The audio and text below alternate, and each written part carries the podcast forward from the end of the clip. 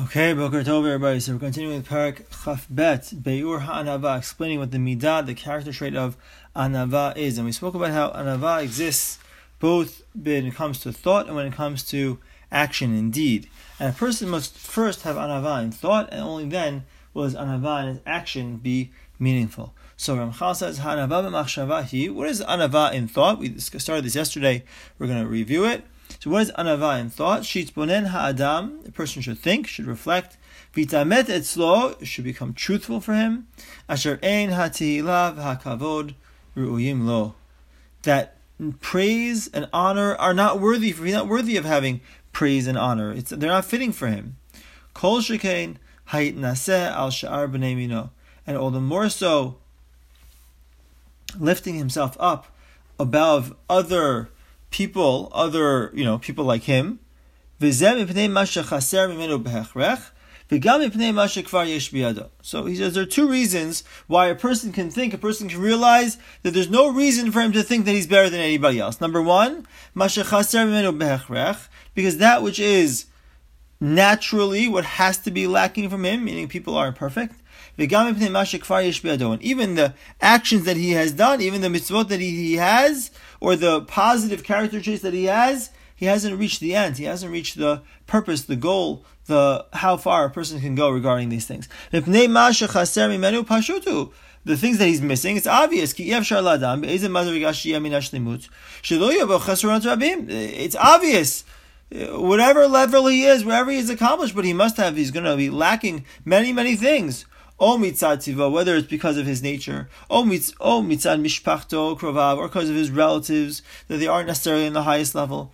O mitzad mikrim shikarulo, or because of things that happened to him, he has a past, he has a history. O mitzad ma'asav, or because of his actions. Shadam ein tzadik ba'aretz asher ya'aseh v'lo. There's no such thing as a person who's on the land who will only do good and doesn't sin or won't be lacking in some areas. Hen kol ele mumim ba'adam so all these mumim, all these blemishes within a person, they don't leave a person any space for hitnasuut, for lifting himself up, up, up above everybody else. Even if he has so many wonderful character traits, characteristics, these lacking that he has, these areas in which he is lacking, that's enough to darken any great ma'alot, any great accomplishments or achievements that he has. So that's reason number one. There's no there's no space to become arrogant, no space to think that a person is better than anybody else, because certainly he's lacking in certain areas. Nobody's perfect, nobody is complete. Hine ha-chokhma hi yoter ta'adam lidei hitnasuut v'gava. So what brings a person the in the greatest to the greatest degree to feelings of arrogance and he's better than other people? He's giving us an example. What's the what's the most? He says wisdom. Nothing brings a person to arrogance and feeling greater than other people because he thinks that he's smarter than everybody else. This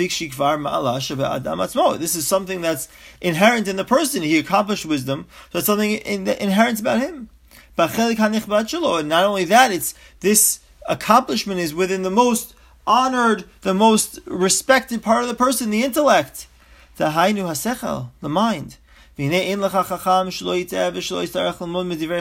of all, there's no chacham who doesn't make mistakes. There's no chacham who doesn't need to learn things from his friends. And very often, not only does he need to learn from his friends, he even needs to learn from his students. So how could such a person think of himself so highly, allow himself to lift himself up because of his wisdom? He doesn't know everything. There are people there. There's always things that somebody else will know better than him. Somebody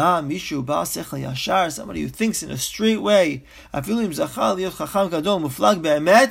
if he merited to become a great, wise scholar, who even if he's exceptional, and he really is exceptional, he really is above and beyond everybody else. If